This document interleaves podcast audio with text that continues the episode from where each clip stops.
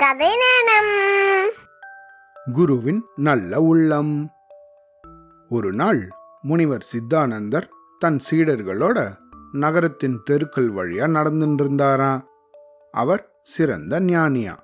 அதனால மக்கள் அவரை ரொம்பவும் மதிச்சாங்களாம். அவரோட சீடர்களும் அவரை தொடர்ந்து அவர் கூடவே நடந்துட்டு இருந்தாங்களாம் ஒரு பணக்கார பெண்மணியோட வீட்டு பக்கத்துல அவங்க நடந்து போயின்னு இருந்தாங்களாம் அப்போ ஒரு சின்ன குழந்தை அந்த வீட்டிலேருந்து வெளியே வந்துதான். குழந்தைகள் மேல ரொம்பவும் அன்பு கொண்டவரான் அந்த ஞானி. அவர் அந்த குழந்தைய அன்போட பார்த்தாராம். அந்த குழந்தை ஒரு தட்டு நிறைய ரோஜா மலர்களை கொண்டு வந்து சித்தானந்தர் கிட்ட அதை ஏத்துக்க சொல்லி கொடுத்துதான்.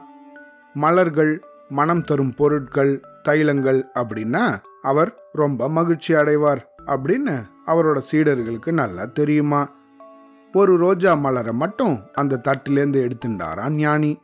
அப்புறம் அந்த தட்டை தன்னோட சீடர்களை நோக்கி நீட்டினாங்களாம் சீடர்களுக்கு சொல்லவா வேண்டும்? தலைக்கு ரெண்டு மூணு மலர்களை அள்ளிண்டாங்களாம் மலர்களை கொண்டு வந்து கொடுத்த அந்த குழந்தை மகிழ்ச்சியோட தன்னோட வீட்டுக்குள்ள போச்சான் சீடர்கள் புடை சூழ சித்தானந்தரோட உலா திருப்பியும் ஆரம்பிச்சுதான். இதே மாதிரி நடந்து போயிட்டே இருக்கும்போது வழியில வயதான மூதாட்டி ஒருத்தங்களோட வீடு வந்துதான். அந்த மூதாட்டி ஞானிய தன்னோட வீட்டுக்குள் வரவேற்றாங்களாம். சீடர்களோட சேர்ந்து ஞானியும் அவங்களோட வீட்டுக்குள்ள போனாங்களாம். அந்த மூதாட்டி தன் பணியாள் ஒருத்தங்களை விட்டு ஆப்பிள் பழத்தட்டை ஒன்று அவங்க முன்னாடி வைக்க சொன்னாங்களாம். ஒரு பழத்தை எடுத்து சுவைத்தாராம் சித்தானந்தர். பழம் ரொம்பவும் சுவையா இருந்துதான். அந்த தட்டில் இருந்த பழங்களை எடுத்து தன் சீடர்களுக்கும் வழங்கினாராம். குரு சீடர்கள் பழங்களை நல்லா சுவைச்சு சாப்பிட்டாங்களாம். ஞானியை தொடர்ந்து இந்த மாதிரி போறதால அவர்களுக்கும் அப்பப்போ நல்ல சுவையான பொருட்கள் கிடைச்சிட்டு வந்துதான். அதனால இந்த சந்தர்ப்பங்களை சீடர்கள் யாரும் தவற விடுறதில்லையா?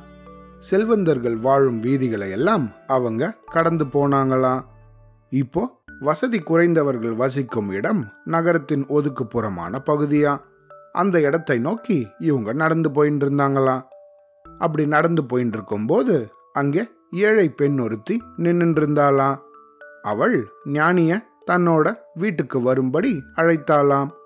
அவளோட வீடு ரொம்ப சின்னதா இருந்துதான் அவளோட அழைப்ப மகிழ்ச்சியோட ஏற்று குரு அவங்களோட வீட்டுக்கு போனாங்களாம் சீடர்களும் கூடவே உள்ளே போய் உக்காந்துட்டாங்களாம் ஐயா நீங்கள் இதை சாப்பிடணும் அப்படின்னு சொல்லி ஒரு தட்டை நீட்டினாலாம் அந்த ஏழை பெண். அந்த தட்டை வாங்கின்ற ஞானி அதில் திராட்சை பழங்கள் இருந்ததை பார்த்தாராம். ஒரு பழத்தை எடுத்து தன்னோட வாயில போட்டுண்டாராம். நல்லா சுவைச்சு சாப்பிட்டாராம். சீடர்கள் குருவை பார்த்துட்டே இருந்தாங்களாம். திருப்பியும் ஒரு பழத்தை பிச்சு தானே மென்று சாப்பிட்டாராம் குரு. இப்படியாக எல்லா பழங்களையும் தான் ஒருத்தரே தின்று தீர்த்தாராம் தங்களோட அந்த திராட்சை பழத்தை பகிர்ந்துக்காம தான் ஒருத்தரே உண்டதை கண்டு இந்த சீடர்கள் வேப்படைஞ்சிட்டாங்களாம் அந்த பழத்தை சாப்பிட கொடுத்த அந்த ஏழை பெண்ணுக்கு நன்றி சொன்னாராம் ஞானி?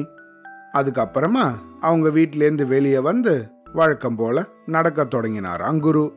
சீடர்களும் அவரோட நடந்து போனாங்களாம் சீடர்களோட முகத்துல ஒரு மாற்றம் ஏற்பட்டிருந்துதான் இது என்னது இது?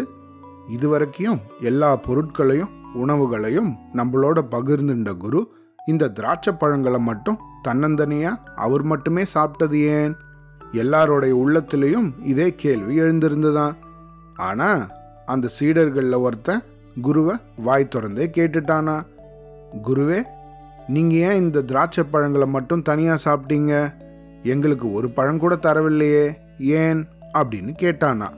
அதுக்கு அந்த குரு சொன்னாரா அந்த திராட்சை பழம் ரொம்பவும் புளிப்பாக இருந்தது.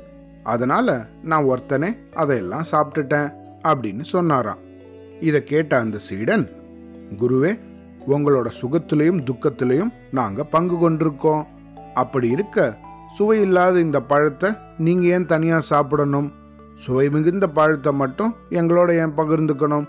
இது எப்படி நீதி ஆகும் அப்படின்னு கேட்டானா என்னோட சுகத்திலையும் துக்கத்திலையும் நீங்க பங்கு கொள்ள விரும்புவது உண்மையா இருக்கலாம் ஆனா இதுல ஒரு ஏழை பெண்ணும் இடையில் இருக்கிறாள். அவ அந்த திராட்சை பழங்களை உங்களோட பகிர்ந்துண்டா இந்த பழம் புளிக்குது அப்படின்னு நீங்க சாப்பிடும் போதே சொல்லி விமர்சனம் செஞ்சிட்டீங்கன்னா அந்த பெண்ணோட மனது புண்பட்டு விடுமே. அவளோட மனசு படாத பாடுபட்டு ரொம்ப நொந்து போயிடும். அதனால தான் திராட்சை பழங்களை உங்களோட நான் பகிர்ந்துக்கலை. அப்படின்னு சொன்னாராம் முனிவர்? யாரோட மனதையும் புண்படுத்தக்கூடாது அப்படிங்கிற கருத்துல தங்களோட குரு எவ்வளவு உண்மையா இருக்கார் அப்படிங்கிறத நினைச்சு அந்த சீடர்கள் ரொம்ப மகிழ்ந்தாங்களாம் இந்த கதையிலேருந்து நம்ம என்ன தெரிஞ்சுக்கணும்? நம்மளும் நம்ம அப்பா அம்மா நமக்காக அன்போட என்ன சமைச்சு கொடுத்தாலும் அதை ருசியோட சாப்பிடணும். இது நல்லா இருக்கு அது நல்லா இல்லை அப்படின்னு எதையும் பிரிச்சு பார்க்க கூடாது சரியா? avladın.